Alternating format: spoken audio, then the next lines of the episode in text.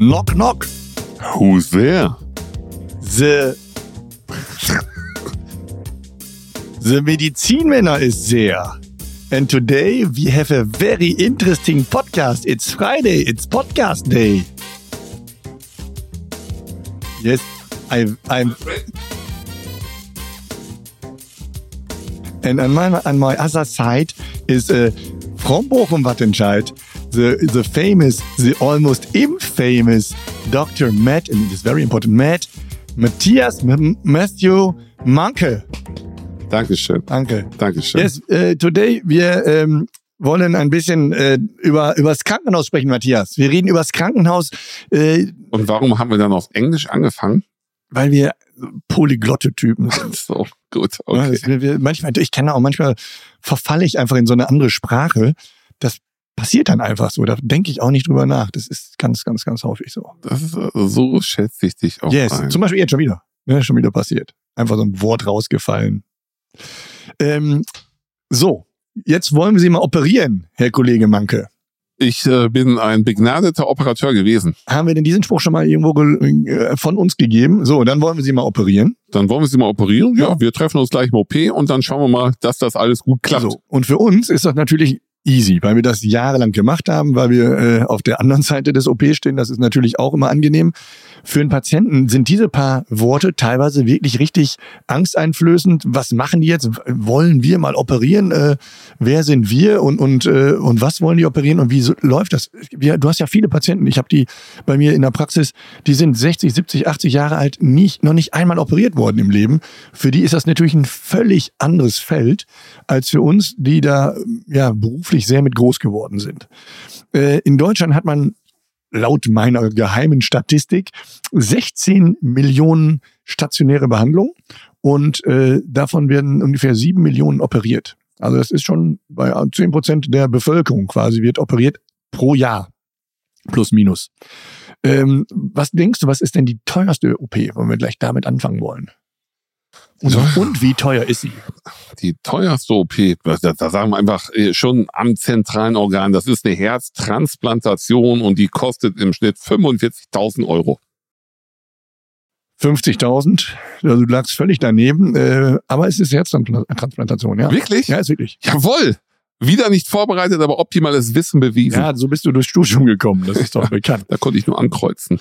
Ja, aber das ist natürlich klar. Im Krankenhaus, was, äh, was würdest du sagen, wenn du schon so gut schätzt, was ist denn die häufigste OP oder in welcher Reihenfolge? Was sind die häufigsten OPs? Hier in Deutschland oder weltweit? Ah, wir machen in Deutschland. Ah, Also die häufigste OP, äh, da ist wahrscheinlich wieder die Orthopädie Unfallchirurgie Paradefach, das heißt irgendwas am Gelenk. Und dann sagen wir, das ist eine Kniegelenksoperation und vielleicht ist es eine Knieprothese. Hm, Knieprothesen sind nicht so viele. Das sind 150 Millionen. Ah, dann ist eine 150.000. Hüftprothese. Ja, aber man, die Orthopädie ist schon sehr weit vorne. Also Unfallchirurgie vor allem. Bruch, kleines kleine Bruch. Die Prothesen sind nicht die meisten davon. Okay. äh, Frakturen, äh, Darm-OPs natürlich und ganz weit vorne gynäkologische OPs. Natürlich Sektios, habe ich jetzt gerade gestern noch gehört. Sektios sind mehr geworden, ich glaube über 40 Prozent. Das nimmt also wirklich zu. Und dann eben die sogenannte Episiotomie, der Dammschnitt, ist natürlich nun ein Teil dieses ganzen Unterfangens. Aber der kann natürlich auch bei einer, bei einer Via Naturalis äh, Geburt äh, stattfinden und äh, gilt eben als ein Eingriff. Das ist einer der häufigen. Und dann kommt man natürlich Lendenwirbelsäulen, OPs und, und auch natürlich auch Gallen-OPs. Endo, Endoprote äh, Endogallen, also die Gallen durch äh, ähm, Laparoskopisch, das heißt durch die Schlüssellochoperation wird die Gallenblase herausgepflutscht. Genau das waren meine Worte. Genau. Lass mich doch noch einmal raten, was die weltweit häufigste Operation ist. Äh, lass mich raten, ich würde sagen, äh, irgendwas an den Augen. Ähm, Transplantation der Hornhaut. Äh, die Katarakt-OP ist die zweithäufigste Operation weltweit. Und die häufigste? Na komm, überleg doch mal. Denk an den kleinen Pipi-Mann. Die kleine Pipimann-OP? Richtig, die Fimosenoperation Ja, ist die okay. weltweit häufigste Okay, ja, ja. Operation. Ja, Na gut, äh, nee, nicht die Fimose, wahrscheinlich läuft auch die gesamte Beschneidung. Ge- ne? Genau, es, es, also die gesamte Beschneidungsindustrie halt, das ist der häufigste operative Eingriff weltweit. Oh gut, da hast du natürlich auch äh, sämtliche arabische Länder zu bei den Männern Das zu 100 ist, Prozent das ist wohl ne? wahr. Also ja. im Prinzip geht man davon aus, dass 33 Prozent aller männlichen Individuen auf der Welt halt beschnitten sind. Ja, bei uns sind es ja meistens, oder ja, die Bei meisten. euch im sind- Rheinland? Nee, nee. Äh, Im Münsterland? Bei uns in, in Deutschland sind es ja wahrscheinlich doch noch mehr medizinische Indikationen, Fimose, also eng, Ja. Verengung der Vorhaut, ne? aber dann wahrscheinlich dicht gefolgt von, ja, ich weiß gar nicht, wie ist denn der Stand überhaupt? Wird das medizinisch von der Kasse übernommen, wenn du es aus religiösen Na, das ist, also wir haben hier in äh, Bochumer Raum auch einen Kinderchirurgen, der nichts anderes macht, als jeden Tag den Zirkumzision, also den, den Vorhautentfernungsschnitt. Und wenn man das geschickt äh, verpackt halte, die haben natürlich alle Probleme, die Vorhaut zurückzuziehen. Und das engt ein und das stört die Entwicklung vom Genital. Und dann muss das weg. Also im Regelfall ist es eine Leistung der gesetzlichen Krankenkasse. Und ähm, naja, deswegen, so wird es durchgeführt. Es hat doch immer alles eine medizinische Indikation. Du bist ein sehr weiser Mann, höre ich hier gerade. Also, bevor es zur Operation geht, und das wissen natürlich alle, die mal irgendwann operiert worden sind, da gibt es diesen schönen lateinischen Leitspruch, der da heißt primum non nocere. Oder die Leute, die eben das Kikero hatten, die sagen ähm, nokere. Ja, also zu, Und die Leute, die gar nichts davon hatten, gucken skeptisch und fragen, was, meint sind er das? jetzt? das heißt also, zunächst wollen wir erstmal nicht verletzen. Zuerst nicht verletzen. Das ist die oberste Devise der ärztlichen Kunst. Wir wollen heilen, wir wollen helfen, ohne dabei zu verletzen, ohne dabei die, die Intaktheit der Haut zu verletzen, reinstechen, reinpieksen, durchbrechen. Das wollen wir alles nicht. Das heißt, alle alternativen Therapien sollten in der Regel erstmal ausgeschöpft worden sein, bevor man zu dem Punkt kommt, an dem man sagt, wir müssen es doch operieren. Beim Bruch ist es relativ einfach, da braucht man nicht lange zu diskutieren. Wenn er wirklich stark verschoben ist, dann muss man es einfach richten. Äh, bei anderen Sachen gibt es immer alternative Therapien, aber irgendwann sind die ausgeschöpft und der Patient ist immer noch nicht glücklich und dann besteht im, mit einer Operation immer noch die Möglichkeit, muss man sagen, nicht die Gewissheit, aber die Möglichkeit, dass eben dadurch eben noch Hilfe, Abhilfe geschaffen werden kann. Bist du auch schon mal operiert worden? Ja, ich äh, habe aber, ich bin äh, eins, zwei, drei, vier Mal, ich, also immer nur rein orthopädisch, immer was gebrochen, irgendwas Knöchernes, äh, sonst nichts.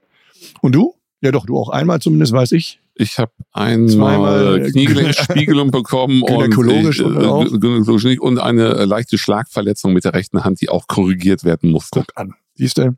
Also auch Orthopädie-lastig, ne? Und die Mandeln habe ich auch raus. Ich auch, stimmt. Und die Polypen, da muss ich die doch noch dazu zählen. Ja, Mandel und Polypen ist das nicht das gleiche. Oh, auf keinen Fall. Momentan ist ja der Gesetzesgeber auf dem Weg, er möchte immer mehr ambulant machen. Äh, als ich damals in Norwegen arbeitete, gab es die Idee auch schon, Geld zu sparen, stationäre Eingriffe zu verkürzen oder ganz ambulant zu machen. Da hieß dann, ähm, also Fast Track ist eben so auch in Deutschland das Wort, hat natürlich Vor- und Nachteile. Ne? Du kannst nicht jeden Fast Track-mäßig wieder rausschmeißen. Wenn du jemanden hast, der zu Hause gut aufgehoben ist, versorgt ist, überhaupt kein Problem. Bin ich 85 Jahre und lebe alleine, kann ich eben nicht einfach mal so schnell aus dem Krankenhaus raus. Und der Körper braucht natürlich auch mehr Zeit, um ein bisschen zu regenerieren. Aber jetzt lass uns mal darüber sprechen, wie ist denn so der Ablauf? Da ist jetzt jemand, der überhaupt keine Idee hat vom Krankenhauswesen, von der kommt zu dir und du sagst, ja, wissen Sie, Sie brauchen eine neue Hüfte. Das ist nichts mehr, die funktioniert nicht mehr. Der Patient sieht das auch ein, sagt, Und das, und das geht ja mittlerweile ganz schnell. Es gibt hier orthopädische Krankenhäuser in der Umgebung, da kommst du hin, hast Knieschmerzen und der sagt, oh, Sie müssen operiert werden. Das machen wir am besten Montag, kommen Sie vorbei. ja, super, ne? Wie läuft das dann ab halt? Also vorweg erstmal, ähm, weil du hast gerade erwähnt, äh, keiner soll sich Stress machen damit. Man, die Entscheidung muss wirklich reifen, die muss in Ruhe gef äh, gefällt werden, die muss vom, vom Patienten selbst gefällt werden oder in, nach Absprache mit seiner Familie und immer ohne Stress. Stress ist kein guter Ratgeber, mal schnell, schnell und äh, eben weil morgen frei äh, im OP Platz frei ist, sondern wirklich, dann hat man die beste Ausgangsposition, wenn man da selber auch hintersteht und nicht, wenn man sich da gedrängt fühlt dazu. Also wenn es dir richtig körperlich schlecht geht, dann weißt du, du musst operiert Ja, werden. Aber wenn du sagst, oh, dein Knie tut nur richtig weh, das ist geschwollen, heißt das nicht sofort, dass es operiert werden muss. Also da muss man schon differenzieren und da muss man auch ganz klar sagen, in der heutigen Zeit wird meines Erachtens nach, gerade im Bereich der Orthopädie, Unfallchirurgie, zu viel und zu schnell operiert. Ja, das ist ja immer das, der, der Vorwurf, der gemacht wird. Äh, Ich kann das auch nur aus meiner eigenen Warte sagen und ich bin da relativ konsequent und sage, ich denke wirklich bei jedem ist das mein, wäre das mein eigener Vater, meine eigene Mutter Ja. und äh, würde ich dasselbe da machen. Ich würde das wirklich machen und da kann ich mich nicht von irgendwelchen finanziellen Sachen leiten lassen. Und äh, ich finde das auch, also ich muss da auch hinterstehen, das muss authentisch sein. Wenn ich jemandem das sage, ich würde es machen. Ich hatte letztens eine, eine 92-jährige, wirklich fitte Frau und der habe ich empfohlen, ein neues Knie zu machen, ja. weil die sonst so fit war durch dieses Knie, war die in ihrer Lebensqualität so eingeschränkt, konnte nicht mehr auf den Markt, konnte nicht mehr laufen, lebte noch alleine, war eigentlich wie 70 vom ganzen biologischen her und äh, dann habe ich ihr das auch so erklärt und er soll sie in Ruhe mit der Familie drüber sprechen. Das hat sie gemacht und hat sich für die Operation entschlossen, ist bei uns operiert worden und habe ich jetzt letztens nach drei Monatskontrollen ja. drei, und die ist so glücklich, weil die so viel Lebensqualität wieder hatte. Aber das ist, muss man wirklich individuell mit den Leuten besprechen und die müssen dahinter stehen. Genau, du musst, du musst es in den Kontext bringen. Also immer die Frage halt auch, wenn du so einen jungen, fitten Patienten hast, auch mit 92, dann fragst du immer so, wie lange wollen Sie noch so leben? Leben Sie noch ein halbes Jahr, dann lassen wir die Operation sein. Aber wenn Sie in dem körperlichen Zustand noch vier Jahre machen, dann lohnt sich die Operation. deswegen sollten Sie es überlegen halt. Das heißt, es ist wichtig, erstmal einen vertrauensvollen Arzt zu haben, der einen vielleicht auch schon über einen längeren Zeitraum begleitet hat. Genau, das ist wichtig. Also dann, dass die, die emotionale und, und menschliche Ebene, die kann durch nichts ersetzt werden. Und das ist ganz wichtig. So, lass uns mal anfangen. Du hast jetzt deinen Patienten mit seinem mit seiner Hüfte. Der ja, ich, ich bin der Patient. Ich komme jetzt hin und sage hier, ja, mir, mir tut ja. die Hüfte weh und mein Facharzt, der Dr. Julius aus Rheine, hat gesagt, ich brauche ein künstliches Hüftgelenk. Ich war bei Ihnen in der Krankenhausambulanz und äh, da hat Ihr äh, fachärztlicher Kollege gesagt, das passt auch ganz gut, ich brauche ein Hüftgelenk. Hier bin ich mit gepackter Tasche. Was soll ich machen? So, erstmal falsch. Das geht ja natürlich nicht beim Kollegen, sondern das machen wir ja selber, weil wir doch ein gutes Verhältnis haben und ihm das anbieten wollen, selbst zu operieren. Das ist aber schon wieder gut. Ich kenne aber auch Krankenhäuser, wo der eine äh, Arzt A im Krankenhaus in der Ambulanz sieht und Arzt B operieren soll und danach nur noch von Arzt C gesehen wird, der äh, die ersten beiden Punkte gar nicht mitbekommen hat. Ja, und das, da ist schon wieder das Vertrauensverhältnis meines Erachtens schlecht und es ist ganz wichtig, dass du den, den Flow hältst, dass du wirklich von der Diagnosefindung zu, über die Therapie bis zur Nachbehandlung in einer Hand bist und das finde ich für die Leute gut und das ist auch so das Feedback, was ich bekomme, dass die Leute sagen, so fühlen sich aufgehoben und haben auch einen Ansprechpartner, gerade wenn mal irgendwas nicht so rund läuft. Wenn es rund läuft, ist es eigentlich immer egal, aber wenn es nicht so rund läuft oder du unsicher bist, Angst hast, ist das gut, dass du einen Ansprechpartner hast, bei dem du weißt, dass du da an der richtigen Adresse bist. Ist das bei euch so? Also ich kenne viele Kliniken hier im Ruhrgebiet, da ist es halt nicht so, dass man froh, wenn man irgendwo noch eine Art sieht, vor und nach der Operation und das ist ja eigentlich das, was wir uns auch wünschen wir, eine konsequente Betreuung, weil du musst dir ein Vertrauensverhältnis zu deinem Arzt aufbauen, weil du wirst natürlich auch ausgeliefert. Matthias, jetzt haben wir natürlich den Patienten äh, geführt, haben ihn mit ihm besprochen, dass es nun wirklich zu einer Operation kommen soll. Der Patient steht dahinter. Das ist immer, wie gesagt, sehr wichtig, dass er wirklich eine gute, gute äh, psychische Einstellung hat und auch positiv gestimmt ist. Das wird, das ist richtig, das will so sein, das soll so sein. Ich werde wieder fit und das geht flott und schnell. Ähm, Jetzt lass uns mal durchspielen. Du bist äh, hier unser Hüftpatient und genau, ich stehe ja mit gepackter Tasche schon gepackter vor dir. Da. ich äh, habe meine Ambulanzuntersuchung hinter mir und äh, freue mich jetzt darauf, endlich im Krankenhaus aufgenommen zu werden und äh, höre vom Pflegepersonal, der Arzt kommt gleich. Na, so schnell geht's aber nicht, mein Freund. Ach. Erstmal wollen wir doch, wir sind in Deutschland, da wollen wir erstmal die Bürokratie abarbeiten. Du gehst, ja, guten Tag. Was wollen Sie denn hier? Ähm, ich bin hier, weil ich eine Hüftprothese brauche. Ja, dann gehen Sie da bitte mal, nehmen Sie nicht mal eine Nummer und dann gehen Sie da vorne mal schön, setzen sich da mal hin, wo die anderen 40 schon sitzen. Und äh, da warten, werden Sie gleich aufgerufen, Ihre Nummer zu dem Aufnahme, beim Aufnahmeservice Management heißt es, glaube ich. Aufnahmemanagement. So, jetzt sitzt du da. Ja. Stündchen, bist natürlich nüchtern, wie ich dich kenne. Und äh, dann kommt die Nummer. 12. 13. Ich habe immer die 13. Ja. Nummer 13. Danke. Nummer 13, bitte. Ja, hallo. Ähm, ja, Sie sind der Herr Manke. Ja, genau. Hm, und Sie sollen hier, ich sehe gerade, Sie haben morgen OP-Termin ja. in der orthopädischen Abteilung. Ja. Sie sollen ein Hüftchen bekommen. Ja. Das ist aber sehr schön, sehr gut. Ja. Ja, äh, dann äh, haben Sie mal Ihren Ausweis da. So, Sie, äh, sind Sie denn privatversichert, Herr Manke, oder ich, sind Sie, äh, bin sind Selbstzahler. Sie sind Selbstzahler. Ja, ich bin. ja, guten Tag, Herr Manke. Schön, Auf Sie einmal sind Sie viel freundlicher, Sie Müller. Sie sehen sehr, sehr gut aus. Dankeschön. Sie brauchen noch Dankeschön. keine Operation. Herr.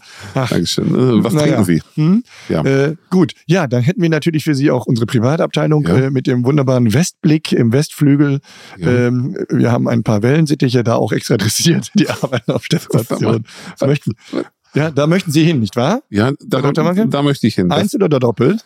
ähm, wenn ich heute Nacht Besuch komme, ich nehme lieber ein Doppelzimmer. Hm, Einzelzimmer lese ich, okay, ich schreib's mal auf, ja. Ach, So gut. Äh, Das wären also diese ganzen Formalitäten, die werden da abgearbeitet, Versicherung und so weiter. So, und dann, hier haben sie ihr schon mal ihren, wird alles ausgedruckt, ihre Klebis dabei, in einer Tasche dabei, ein, ein Umhänge, äh, ein Bändchen, ein Bändchen ein Armbändchen. Armbändchen. Ja. Und dann geht's auch auf die Station 4b. Herr Manke, links ab, rechts um die Ecke, zwei Stufen runter, dann zum Aufzug, dann nochmal im dritten Stock einmal umschalten und umsteigen auf den anderen Aufzug und dann links hoch und dann sind Sie auf der 4b. Viel Spaß. Tschüss, Äh, Herr Dr. Manke. äh, ja, danke. Äh, gibt es hier keinen Fahrdienst? Äh, nein, wir haben keinen Fahrdienst. Äh, also wenn, wenn Sie ich die amerikanischen Fernsehen immer sehe, dann, dann werden die, sobald die reinkommen, in den Rollstuhl Richtig. gesetzt und wenn Das- die entlassen werden, werden die bis zum Rollstuhl an die Tür gefahren und dann dürfen sie erst wieder laufen. wenn du sowas erzählst, weiß ich, dass du weißt, warum, weil das natürlich aus versicherungstechnischen Gründen in Krankenhäusern da so ist. Ne? Wenn du da doof fällst in den Amerikanern, bevor du ja aus dem Krankenhaus rausgehst, stehen da ja 14 oder 15 Anwälte. So, was mal in Las Vegas? Nein. In Las Vegas stehen so Leute mit so mit, äh, mit so kleinen Visitenkarten, die die dann immer ganz eklig mit ihren mit ihren Fingern, äh, mit ihren Nägeln so knicken, klick klack klick klack klick klack, total nervig. Äh, mit irgendwelchen Telefonnummern für irgendwelchen Mädels, die du dir aufs Zimmer bestellen oder Männer, die du dir aufs Zimmer bestellen ich wollte schon kannst. Ja, sagen, wir also wollen wir wollen hier offen bleiben. das sollen wir. Ähm, so, äh, die sind in deutschen Krankenhäusern glücklicherweise noch nicht da. Da stehen also solche Leute, die wollen ja aber keine Mädels aufs Zimmer bringen, sondern es sind Anwälte. Bin ich jetzt der einzige Verwirrte, der hier ist? Und also jetzt freue ich mich schon auf das nächste Krankenhaus, wenn Ja. da die Männer stehen mit Also den Visitenkarten und die- Knacker, Knacker die machen. Klick-Klack-Leute, Ja. die stehen da eben und äh, hier in den USA sind es eben Anwälte, Ja. die sagen, ja, hat ihnen gut gefallen oder wollen wir nicht doch ein bisschen klagen? Und äh, die stehen da und wenn die natürlich sehen, dass du einfach vorher aufstehst, nix da. Ne? Wenn du dann stürzt, schwerer Sturz, da bist du ja gleich wieder ein paar Millionen reicher. Das ist in Deutschland glücklicherweise nicht so. Also du hast es geschafft, kommst auf die Station und da ist die Schwester Susi, Nein, Stefanie. Stefanie, na gut, die Susi hat frei.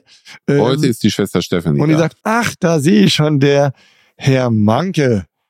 Ich grüße Sie. Hallo, Schwester Stefanie. Hallo, Herr Manke. Ähm, ja, ich habe schon für Sie Ihr Zimmer, das ist das äh, Zimmer 13. Sie möchten auf der 13 gerne liegen. Äh, ein Einzelzimmer mit Balkon. Ist es recht? Das ist mir sehr recht. So, dann geht's da hin, dann macht die Schwester mit dir einmal das äh, Aufnahmegespräch, nimmt die Medikamente auf und äh, fragt nach allen deinen Wünschen. Haben sie Allergien beim Essen und so weiter? Dann, wenn du Glück hast, gibt's auch noch mal den, dafür gibt's ja auch noch ein eigenes Service-Team, was dann ankommt. Was möchten sie zum Mittag, was zum Abend? Äh, Ist, Das- die, ist die Minibar gefüllt? die ist gefüllt und äh, zu ihrer Verfügung. Ja, das sind natürlich dann diese Geschichten für die Selbstzahler. Äh, ich habe selber mal den Unterschied erlebt äh, bei meiner Frau, die äh, bei der ersten Entbindung auf der Privatstation war und ähm, abgesehen von dem ganzen Service, der angenehm war und ein was angenehm war, war eben der Nachteil da, dass der äh, Kollege eigentlich äh, gefühlt halbstündlich reinguckte mit der Finger durch, mit der Nase durch die Tür, um zu gucken, ob alles in Ordnung war, auch in den Tagen nach der Entbindung, was wir dann nachher natürlich bei der Abrechnung auch gesehen haben, dass das dann jeweils abgerechnet wird. Äh, dann bei der zweiten Entbindung äh, war äh, eben war ein ganz normales ähm, Kassenzimmer äh, frei. Das war dann natürlich anders. Und als auf die Frage äh, bei dem bei der Frau, äh, ich bin Vegetarierin, können Sie mir bitte zum Buffet sagen, zum Buffet? Sie müssen sich hier selber holen. da gab es direkt einen auf die Ohren. Ne? Aber das Ja. zeigt auch die Wertigkeit der Kinder. Der erste ist der Erstgeborene hochgelobt und der Ja, mit Pauken und Trompeten und der zweite, zack, kommt Ja. einfach rein und fertig. so, so, Ja. die Zeiten werden immer schwach. So, Ja. Schwester Stephanie ist jetzt für mich da. So, also du bekommst dein Zimmer, beziehst dein Zimmer, äh, dann geht es los, dann gucken wir nochmal nach.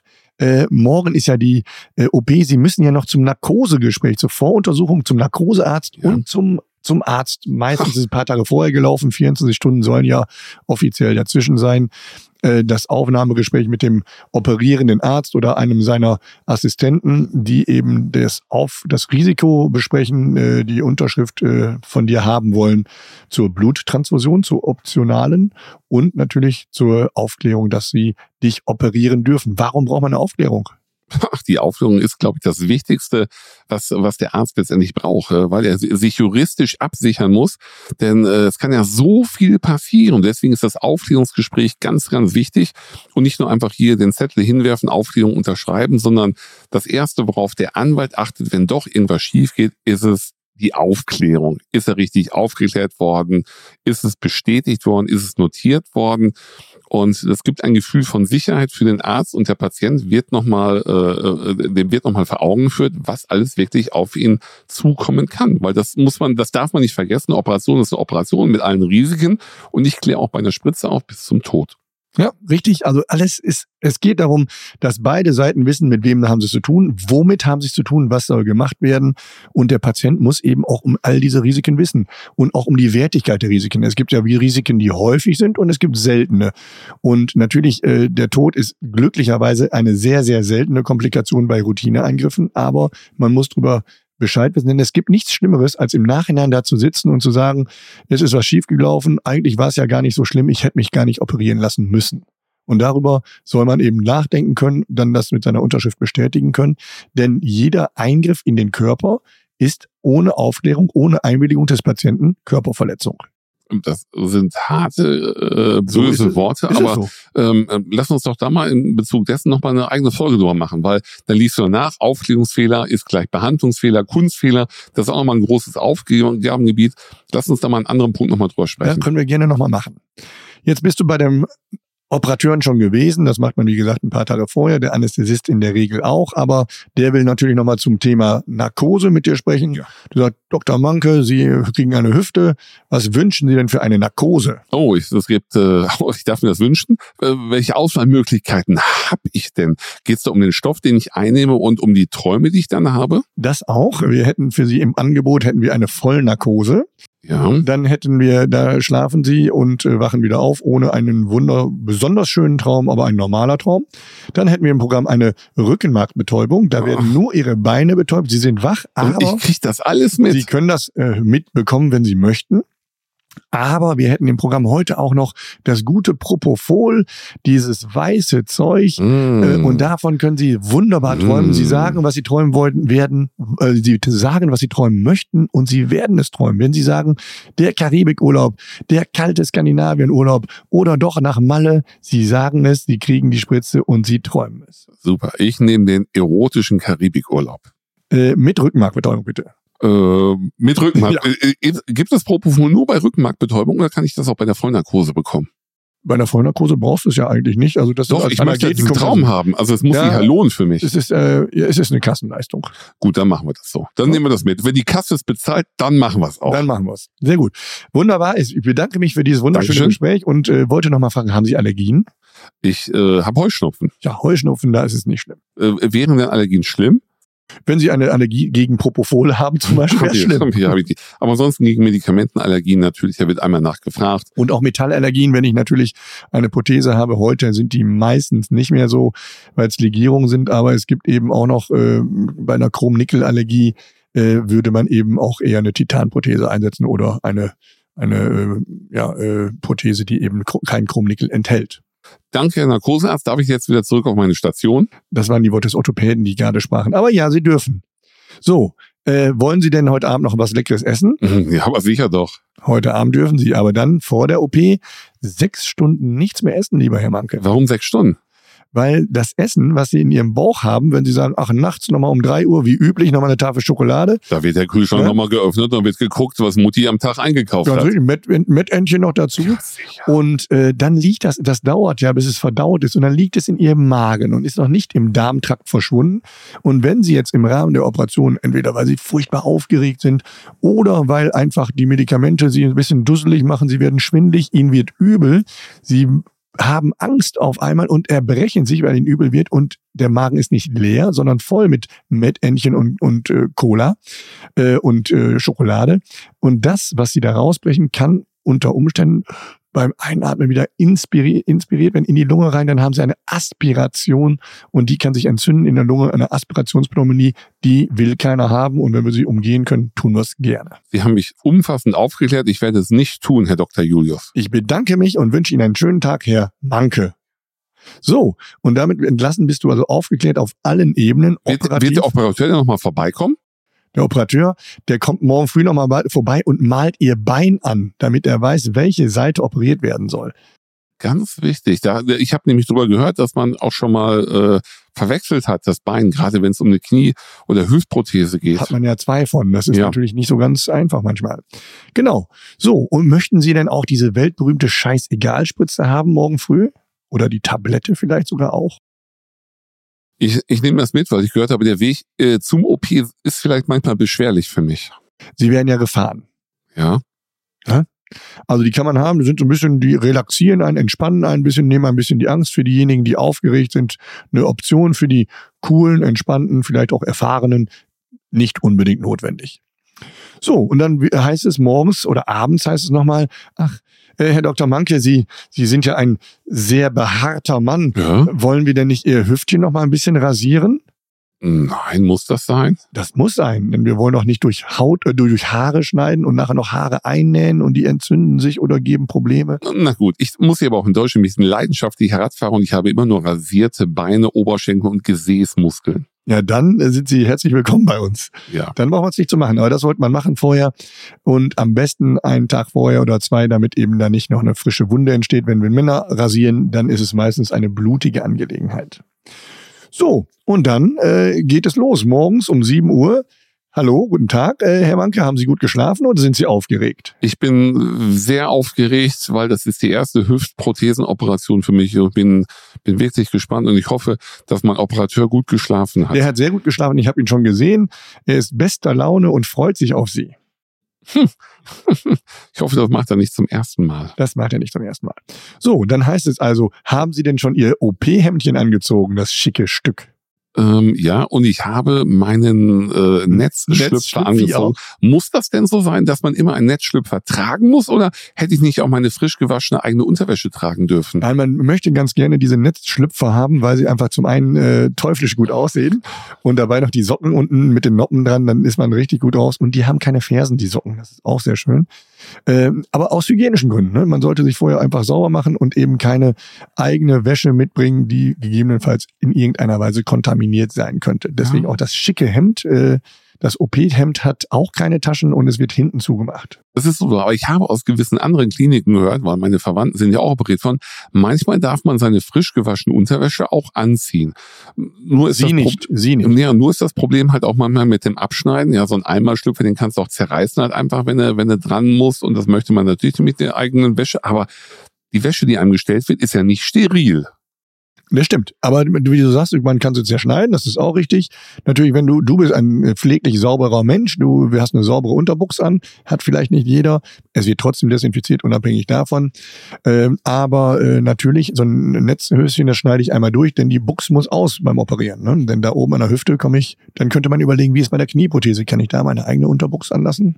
Könnte man diskutieren, aber das klären wir nächstes Mal, wenn ich am Knie operiert Ich werde. denke, wir werden einen eigenen Ja. Podcast zur Unterbuchse machen. ja, Unterbuchse und die Wahl der Unterbuchse abhängig von der Operation. Dann wirst du da durch die Gänge gefahren, guckst dir die Neonröhren von unten an und dann klappert das. Am besten immer die Hände drin lassen. Die Leute sind immer freundlich, wollen immer helfen. Auch ich halte ihnen eben die Tür auf. Ganz schlecht, wenn man in so einem Bett gefahren wird, dann die Finger einzuklemmen, ist immer eine schmerzhafte Angelegenheit. Also brav die Hände auf den Bauch legen und sich einmal chauffieren lassen. Genau, und solange das, äh, die Decke nicht über den Kopf gezogen wird, während die Hände auf dem Bauch liegen und ich durchs Krankenhaus gefahren werde, ist auch noch alles in So, Ordnung. solange ist die Welt in Ordnung. So, dann guckt man da hin und dann steht da Schleuse, Einschleusen. Was denn das hier? Schleuse kenne ich eigentlich nur als passionierter Paddelbootfahrer. Da gibt's ja äh, auch eine Schleuse. Ne? Ja, genau, da, da machst du sozusagen eine, eine Lageveränderung und äh, der OP-Trakt ist ja vom normalen Kliniktrakt getrennt. Da geht es ja um Sterilitätsgründe. Und ich nehme an, dass das die Schleuse ist, wo ich mein normales Krankenbett verlasse und dann auf die OP-Liege umgebettet werde. Ganz richtig. Ne? Manchmal ist auch so ein, ja, so ein Tisch, der, der bewegt sich, so ein kleines Fließband, wo ich von, A, von links nach rechts gefahren wäre, werde.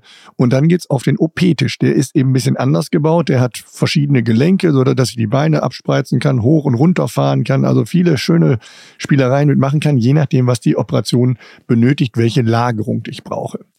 Ja, und dann bin ich drin im OP-Trakt. Und dann werde ich langsam losgehen. Dann geht's los Richtung OP. Und so ein OP ist ja so aufgebaut, da ist nicht nur dieser OP-Saal, sondern der hat auch noch so einen Saal davor, manchmal sogar nach dahinter. So eine Einleitung nennt sich das. Ach, ich habe Ja? schon die ganze Zeit überlegt, Einleitung, genau.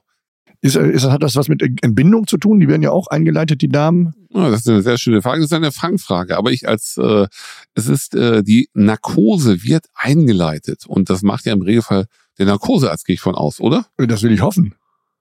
Oder macht es ein Pfleger? Äh, der, der ist dabei, der hilft und assistiert, aber die Einleitung sollte dem äh, Anästhesisten obliegen. Ja, und was passiert? Einleitung? Ja, du, du hattest ja mit ihm gesprochen, hat hast gesagt, du hättest gerne Propofol und eine Rückenmarkbetäubung. Und dann muss er natürlich einmal die Rückenmarksbetäubung setzen. Und wie macht er das? Da bist du ja erfahren selbst als, als Das, das geht ja nicht anders typ. als im Sitzen, wenn der Patient sich nach vorne beugt. Ja, da macht man diesen berühmten Katzenbuckel.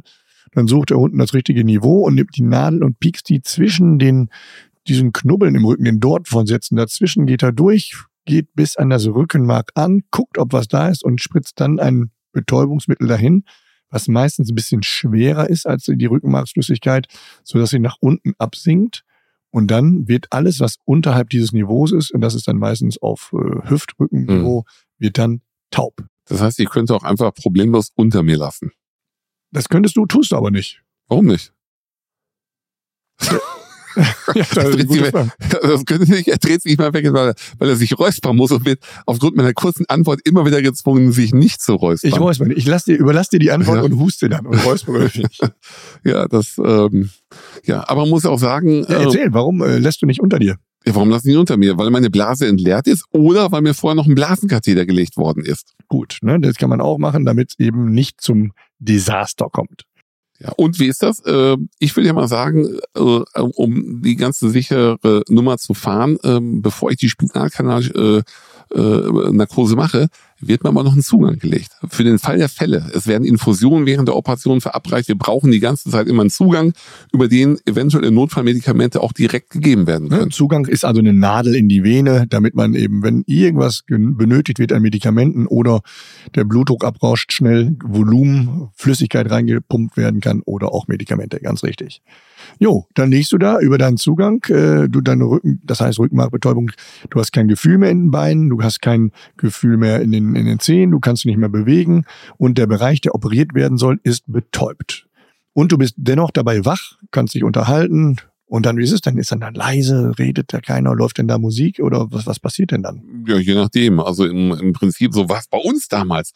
Der Patient kann sich natürlich was wünschen. Er sollte aber keine ausgefallenen Wünsche haben. Oder der, der äh, Operateur gibt den äh, Takt an und die Musik und kann dann entscheiden halt. Meistens trifft man sie irgendwo, das kann man auch im Vorgespräch äußern, aber man darf sich das nicht als komplett, äh, ja, wie soll man sagen, ernst ist man natürlich, man ist hochkonzentriert, aber äh, keine verbissene Stimmung, sondern es ist ja, operieren ist ja auch entspannt. Ja, es muss ein Flow da herrschen. Ne? Das muss im Rhythmus laufen. Und natürlich kann der Patient seine eigene Musik mitbringen und auch hören. Und äh, der Operateur, wenn er dann auch gerne Musik hört, kann im OP-Saal was sagen. Es ist nicht so, wie man es immer sieht bei, was war das denn, Grace Anatomy oder sowas, wo dann da, oder Emergency Room, wo dann da die, der OP-Saal völlig laut mit klassischer Musik durchgeknallt wird. Ich habe noch nie gehört, dass es so laut gehört. Es wird so gespielt, dass man es hören kann, aber man muss sich auch unterhalten während der OP. Da kommen wir jetzt sofort nochmal drauf zu sprechen. Wen, dann geht's jetzt aus der Einleitung, die fragen dann alles frei und innen drin sagen, jo, alles klar, der OP ist vorbereitet, das heißt, alles ist sauber, die Tische mit den ganzen Instrumenten liegen schon bereit. Äh, und dann, wer erwartet mich denn da? Steht da nur dann der Chirurg oder wer erwartet mich, wenn ich dann jetzt in meinen, dann komme ich auf so einen Bock, da wird dieser Tisch auf so einen Bock gestellt und wird hochgefahren, sodass man dann in die richtige Richtung und Position gelegt hat, gestellt hat, den Tisch. So, und dann sind da mehrere Leute. Wer ist dann da hinter mir? An meinem Kopf ist dann der Anästhesist mit seinem, mit seiner Anästhesiepflege. Ja, empfangen werde ich äh, vom, vom OP-Team. Das äh, besteht dann meistens aus dem OP-Pfleger, der dem Operateur oder den Operateuren anreichen muss. Und ähm, also die Assistenz, ne, sagt man, ne? Ja, genau, die Assistenz. Und man hat einen sogenannten Springer. Der mhm. springt halt nicht durch die Gegend, doch der springt, je nachdem, wie er sein Kommando bekommt. Und der ist dafür zuständig, Sachen zu holen, ja, aus all das, was benötigt wird während einer Operation, schleppt er hinan und reicht sie dann dem, äh, Opera dem Operationspfleger an. Und das brauchen wir. Das ist Mädchen für alles, der sich um alles kümmern muss. Okay, also wenn man zum Beispiel, man weiß ja, bei einer Hüftprothese hat man ja gewisse Instrumente, die man braucht, aber wenn jetzt aus irgendeinem Grund das Skalpell relativ schnell äh, stumpf ist, das hat so ein auswechsel auswechselbare Klingen. Dann sagt man irgendwann nach der dritten Klinge, irgendwann, ich brauche neue, äh, neues Skalpell, neue Klinge und die ist jetzt eben nicht mehr steril auf dem Tisch. Und dann muss der Springer losgehen, eben an den Schrank gehen, das da rausholen, steril anreichen und dann geht's weiter. Genau. Dann hat man die OP, diese OTA, operationstechnische Assistentin oder Assistent, die gehen dann eben hin, desinfizieren, zusammen mit dem Operateur machen die den Patienten den Bereich, der operiert werden muss, der wird abgedeckt, der wird sauber gemacht, desinfiziert, mehrfach. Und da sind wir schon bei, bei der Sterilität. Alles sterile Folien, es wird mehrfach desinfiziert, weil jetzt kommen wir in den Bereich rein, wo es wichtig ist, Sterilität zu bewahren, weil jeder Keim, der irgendwo in die Wunde eindringen könnte, bedeutet eine Infektion und eine Infektion kann im schlimmsten Fall bis zum Tode wieder führen. Ganz genau, ne? Also Mundschutz, alle arbeiten steril, Handschuhe, alles wird steril angezogen. Äh, in so einem OP ist denn da eine besondere Luft? Haben die Fenster auf? Äh, ist da eine gute Luft da drin oder wie ist das da? Oder ist das stickig? Ja, das ist immer eine Fangfrage. Ich gehe ja davon aus, dass wir möglichst keimfrei operieren möchten, dass wir jetzt nicht das Fenster offen haben, sondern ähm, eine, eine klimatisierte Luft haben, wo auch drauf äh, Wert gelegt wird, wo sind die Luftströme, gehen diese Luftströme auf den Patienten drauf oder gehen sie vom Patienten weg, damit möglichst irgend alles, was, was in Nähe kommt, direkt abgesaugt wird. Ganz genau, das ist ein ganz besonderer Bereich. Äh, die Fenster kann, lassen sich nicht öffnen, der ist also voll klimatisiert. Man hat sogenannte Fallluft, das heißt, die Luft von oben kommt mit einem gewissen Strömungsgefälle von oben nach unten, damit eben nicht dreckige Keime vom Boden aufgebiebelt werden können und in die Wunde gelangen können. Also von oben nach unten. Und dann hat man noch ein Strömungsgefälle im OP, sodass die Luft immer aus dem OP rausgeht. Wenn jemand die Tür aufmacht zum Gang hin, zum, zur Vorbereitung, dann geht die Luft immer aus dem OP raus und nicht von außen dreckige Luft rein. Das ist immer ganz wichtig. Ja, dann haben alle natürlich ihre sterilen Kleidungen an oder erstmal diesen Kasach und darüber geht dann die sterile, die sterile äh, Kleidung gezogen, der OP-Kittel dann wird desinfiziert. Ja, jetzt hast du äh, gehört, Jodallergie darf man nicht desinfizieren. Muss man dann ohne Desinfektion operiert werden oder wie ist das? Wahrscheinlich würde man dann eine jodfreie Desinfektion nehmen, oder? Sehr gut, sehr gut. Ja, also es gibt keine Ausrichtung für eine Desinfizierung. Was machst du, wenn der Patient Latexallergie hat? Dann nehme ich latexfreie Handschuhe. Also die kriegt man im Baumarkt ja, die sind so aus Glattleder oder, die, nein, das ist natürlich ein schlechter Scherz. Also wir nehmen latexfreie Handschuhe. Du zu scherzen, Freund. Die, die aber erfahrungsgemäß für den Operateur ein bisschen schlechter zu handeln sind. Also wenn ich mich dran erinnere, diese latexfreien Handschuhe. Ja, ich finde ah, die auch ein bisschen fester, ein bisschen, ja. man hat weniger Feingefühl da drin. Und wichtig ist dran zu denken, dass in der Regel ist so, das sind ja zum Glück wenige Patienten, aber Patienten mit einer Latexallergie, die werden eigentlich immer als erstes operiert, sodass eben nicht vorher den äh, Tag äh, mit Latex operiert worden ist und zum Schluss der Patient mit der Latexallergie kommt, weil bei einer sehr hoch äh, allergischen Reaktion, äh, Reaktionslage kann eben der Patient natürlich von dem Latex, was irgendwo noch rumfliegt, vom Vorpatientenkontakt irgendwo, sich dann natürlich dann darauf reagieren. So, dann ist alles zurechtgelegt, dann gibt's noch ein Tuch zur Ab, wir nennen es immer gerne die Blut-Hirn-Schranke. Äh, das ist eben das Tuch, was abdeckt den, den, den Übergang zwischen Patienten und Anästhesie. Äh, Blut, Hirn, was ist denn jetzt Blut und was ist Hirn? Das Hirn ist unten operiert, das Blut ist oben. Natürlich. Also, so. da werden die kleinen Narkoseärzte wieder gedisst. Was haben wir noch zu erzählen? Was ist die OTAs? Was machen die den ganzen Tag, wenn die ihre Kompressen da haben? Die legen die auf den Tisch und was machen die als erstes? Also ganz wichtig ist, die zählen natürlich, die was, zählen. Äh, Wie was Vampire. haben wir Wie Vampire. und was ist wieder zurück. Es gibt ja nicht Schlimmeres, als wenn man sagt, so, fertig und dann sagt einer, äh, statt 25 Kompressen haben wir nur 24. Hm, dann werden sie alle unruhig. Ne? Dann werden sie unruhig. Aber deswegen haben diese Kompressen auch meistens mal so einen kleinen Faden eingewebt, den man unter Röntgenkontrolle nochmal darstellen kann. Also wenn wirklich was verloren geht, dann kann man den Patienten nochmal röntgen und gucken, ist irgendwas drin geblieben und man hofft immer, dass nichts drin geblieben ist. Aber ganz richtig, ne? Die zählen äh, vorher und nachher Zählkontrolle immer im, äh, im Vier-Augen-System. Das heißt, immer der, der Springer guckt mit zu oder noch jemand sieht, okay, die zählen vor, alle sind glücklich. Und dann bekommt das sogenannte Team Timeout. Das heißt also, man sitzt da, bevor der Schnitt erfolgt, wird nochmal alles rekapituliert. Der Patient, die Lagerung, die Seite des Patienten, die operiert werden muss, die, äh, die Indikation, warum. Der Matthias guckt ganz un, das ist schon lange her, dass wir Es operiert wirklich schon lange her. Bei uns war das noch nicht so zu Ja, Zeit. ne? Auch wie beim Flugzeug letztendlich ist wirklich ein Check, auch von der Anästhesieseite, um eben in der letzten Sekunde nochmal abzuklären, ist alles richtig, steht im Computer das rechte Bein, ist der Patient das, äh, am rechten Bein oder manchmal gibt es ja, wo Menschen arbeiten, passieren Fehler und äh, dann kann rechts und links auch mal schnell verwechselt werden. ja, und dann? Kann man immer noch im Zweifelsfalle kannst du abbrechen. Wenn du siehst, Genau, du musst abrechnen im Ja, Zweifelsfall. wenn du siehst, im, im, im OP, äh, auf dem OP-Plan steht rechte Hüfte, hast aber das Röntgenbild vom linken, äh, von der linken Hüfte und der Patient ist links angemalt worden und du hast den aufgeklärt auf links, dann ist äh, natürlich die linke Seite diejenige, die operiert werden muss und nicht die rechte, die im, im OP-Programm steht. Da muss man eben äh, drüber Bescheid wissen. Jo, und dann geht's los mit der OP. Ne, die äh, OP-Assistenz reicht an, Skalpell, und dann ist es wirklich wie im Film, man sagt das und dann äh, sagt man es freundlich. Äh, gibt die alte Generation, die ist manchmal etwas weniger freundlich, sagt, da variiert das ein bisschen von Person zu Person. Und dann äh, wird geschnitten. Ist das so wie im Film? Die schneiden in die Haut und zack, sind die alle blutbeschmiert. Da spritzt das Blut da raus wie im Vampirfilm. Bei mir war es so, hätte Bei ich dir, fast ja, gesagt. okay. Ja, ähm, nein, natürlich nicht. Also man darf jetzt ein glatter Schnitt ähm, führt nicht zu horrenden Blutungen, es sei denn, man trifft sofort ein dickes Gefäß, aber das haben wir auch nicht unter der Haut. Also man darf sich das nicht so blutig vorstellen. Man schneidet sorgsam, sorgfältig durch die unterschiedlichen Schichten, drängt das Gewebe zum Teil auseinander. Kleine Blutungen werden gestillt und dafür gibt es dann so ein elektrisches Gerät, so ein Elektrokauter. Deswegen hat man da immer noch eine, eine ähm, Elektrode am Körper befestigt, dass man mit Hilfe der Spannung der Elektrizität Gefäße verkochen können, die Bei Blutung der- stillen kann. bei der monopolaren oder bei der bipolaren äh, Blutstillung? Äh, monopolar heißt ja einfach und bipolar heißt zweifach, ja. Ja, das heißt, wann habe ich die Elektrode am Körper? Was ist das hier? Ist das ein Frage- und Antwortspiel? Sind wir hier im Quiz oder was willst du denn? Also, Ich will Ja. die Wahrheit. die Wahrheit und nichts als die Wahrheit. Also, wenn du logisch denkst, weißt du natürlich, dass die monopolare ist, damit der Kreislauf geschlossen ist für uns Elektrophysiologen. Du bist so schlau. Ja, ja, ich hab's nur ein Du paar Mal bist länger so gemacht. schlau. So, genau, dann wird operiert, dann äh, manche stellen sich ja, es wird genäht, wird genäht, wie wie Großmutter den den Kochlappen näht oder wie wird dann Da zugenäht? kommt die Adler-Nähmaschine reingefahren. ja, macht ja so? Und da wird der Oberschenkel drunter gelegt und dann geht die Post ab. Nein, es wird natürlich nicht genäht mit Nadelfaden, der am der Nadel dran ist und mit Pinzette. Ähm, machst du je nach Wundqualität, aber mittlerweile wird ja mehr getackert. Die oberste Hautschicht. Die oberste Hautschicht. Die unteren können wir nicht tackern, weil die Klammern können wir nicht mehr entfernen halt. Also die oberste Hautschicht wird im Regelfall getackert und darunter die unterschiedlichen Gewebe werden zusammengenäht. Und da ist, wie du sagst, eben, man hat diesen Nadelhalter, ist wie so eine, so eine Zange zum Festhalten. Die Nadel ist nicht gerade, sondern eben gebogen in der Regel.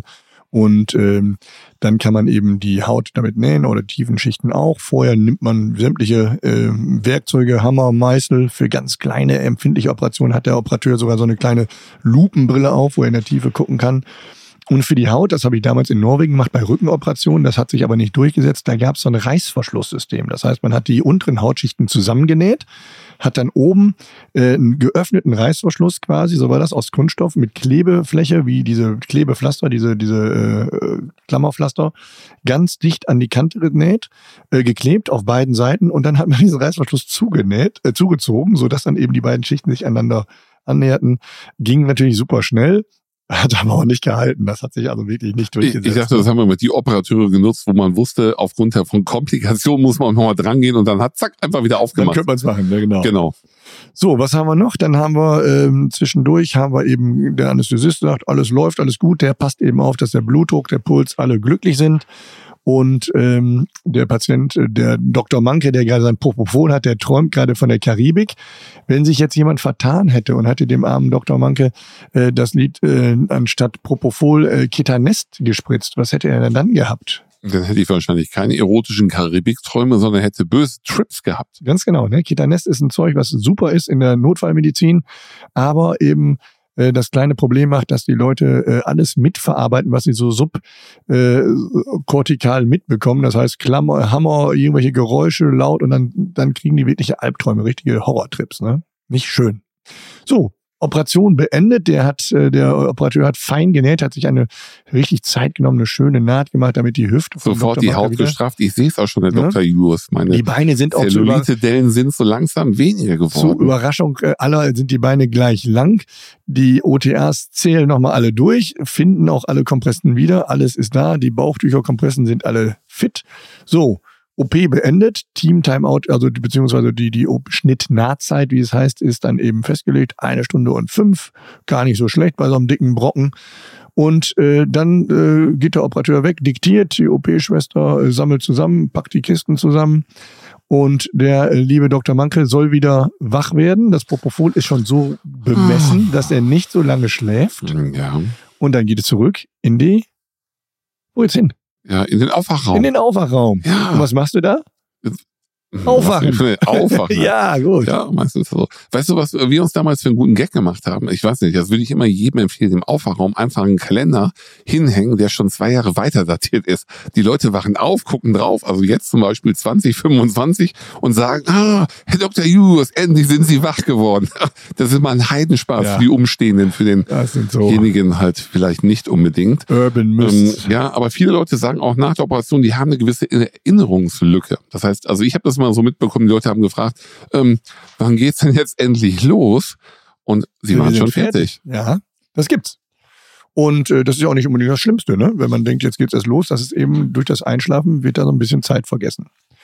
Ja, und dann geht's wieder irgendwann nach dem Aufwachraum, nach ein paar Stunden, nachdem alle die gesamte Beweglichkeit, Sensibilität wieder da ist, die Motorik oder mehr oder weniger, der Patient Pipi machen kann, selbstständig, geht's dann wieder auf die Station zurück. Und dann beginnt die Rekonvaleszenz, das Zusammenheilen, das wieder gesund werden, das Trainieren. Und wenn du Glück hast, bist du nach ein paar Tagen aus dem Krankenhaus raus. Manchmal gibt es eine Reha, manchmal gibt es eine ambulante Reha, manchmal gibt es eine Krankengymnastik. Und ähm, nach vier, sechs Wochen läuft der Dr. Manke wieder wie eine Eins. Ja, aber der Dr. Manke hat noch drei entscheidende Fragen zum OP, wo er, wo immer wieder gefragt wird, ja. Darf ich dir die stellen? Stellen darfst du mir jede Frage. Du als erfahrener Operateur, ich bin ja raus halt. Also die Leute fragen sich immer, ich werde öfters gefragt, wie so ein Operateur wie du es schaffst, länger als sechs, sieben Stunden am OP-Tisch zu stehen, ohne auf Toilette zu machen äh, zu müssen. Machst du dann, lässt du laufen oder wie macht ihr das? Also ähm, in der Orthopädie, abgesehen von der Rückenchirurgie. Dorsoventrale Fusion, ich ja, kann mich da, daran erinnern, da, da haben wir acht bis zehn Stunden gestanden. Machen. Ja. Aber äh, da ist es ja meistens so, da hast du mehrere Operateure und ähm, das ist natürlich, das ist der Grund, warum du das auch nach Jahr, ein paar Jahren dann auch nicht mehr so gerne machst wahrscheinlich, weil das natürlich körperlich auch für den Operateuren echt anstrengend ist. Du musst natürlich in vielen Momenten 100 Prozent da sein, wenn du da hinten deine Schrauben, deine Pedikelschrauben setzt, die dürfen nicht ins Rückenmark natürlich, das wäre fatal. Das heißt, äh, viele Sachen sind Routine das Zunähen, da ist man konzentriert, aber ist jetzt nicht äh, im, im Notfallmodus. Ähm, aber bei langen Operationen, das äh, haben wir in Norwegen teilweise so gemacht, dass wir eben auch dann wirklich eine kleine Pause gemacht haben. Ne? Dann wurden äh, feuchte Tücher in den, in den äh, Situs gelegt und dann äh, hat man eben eine Kleinigkeit gegessen. Musst du. Sonst äh, jeder Sportler isst die ganze Zeit und äh, wenn du einen Operateur haben, Operateur haben willst, der Top-Leistung bringt, dann kannst du nicht sagen, nach acht Stunden ist er immer noch genauso gut wie nach äh, zwei Stunden, weil der auch der Blutzucker bei dem runtergeht. Zweite Frage ist, stinkt es im OP? Bei einer Hüft-Knieprothese, wenn man, wenn man äh, das, das Fleisch durchschneidet oder mit dem Elektromesser ja, kaut mit dem, hat? Mit dem Elektromesser äh, riecht das manchmal wirklich äh, wie äh, beim Grillen. Eigentlich unangenehm. Verbrannt, verbranntes Fett riecht ja nicht so nett, nett, weil man da ja meistens mehr durch Fett schneidet. Und das riecht nicht so angenehm. Das kann manchmal echt unangenehm sein. Geht schnell weg, der aufgrund dieser Fallluft- und Ventilationssituation.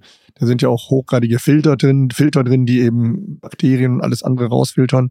Aber das riecht, das ist das Einzige, was ein bisschen, und der, bei der Gastrochirurgie riecht es natürlich anders schlecht, wenn ich am Darm arbeite. Ne? Und, und die dritte Frage ist immer, was passiert denn, wenn, wenn jetzt zum Beispiel ein ganz wichtiger Haken runterfällt oder wenn die Brille vom Operateur ins Operationsfeld fällt? Dann sollte man sie rausnehmen, bevor man zunäht. Ah, und ja. ähm, das kann natürlich, wenn ein Haken runterfällt, dann bleibt er unten liegen, dann gibt's, wird ein neuer vom Springer herbeigeholt, steril angereicht. Äh, wenn die Brille reinfallen sollte, was ich selbst auch schon mal gesehen habe, dann muss man natürlich intensiv spülen äh, und äh, antibiotisch hinterhergehen, nochmal sicherheitshalber.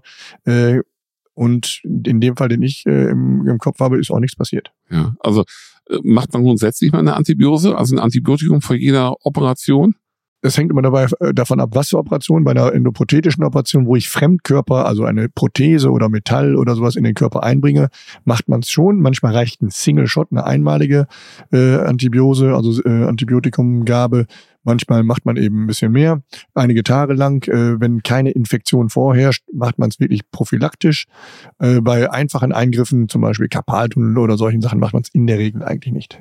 Herr Dr. Julius, ich möchte mich recht herzlich dafür bedanken, dass Sie mich wunderbar im Rahmen meiner Operation begleitet haben. Sowohl das Vorgespräch, die Operation an sich und die Nachbehandlung, alles aus einer Hand, waren für mich als Patient sehr angenehm und ich fühlte mich jederzeit wunderbar bei Ihnen aufgehoben. Dr. Manke, bei allen anderen Problemen bin ich immer gerne Ihr Ansprechpartner und ich weiß, dass Sie selber auch Dozent sind und auch das Thema Sexualität mit Prothese unterrichten. Und da bin ich mir sicher, sind Sie einer der vordersten. Ich freue mich, dass Sie bei mir waren.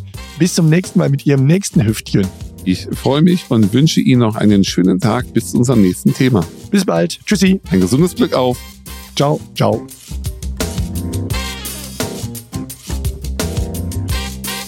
Und wenn euch dieser Podcast gefallen hat, dann abonniert uns bei Spotify, Apple und äh, hinterlasst eine positive Bewertung. Wenn nicht für mich, dann für den Kollegen Patrick. Und Fragen schickt ihr an uns, an auf allen Ebenen, auf allen sozialen Netzwerken.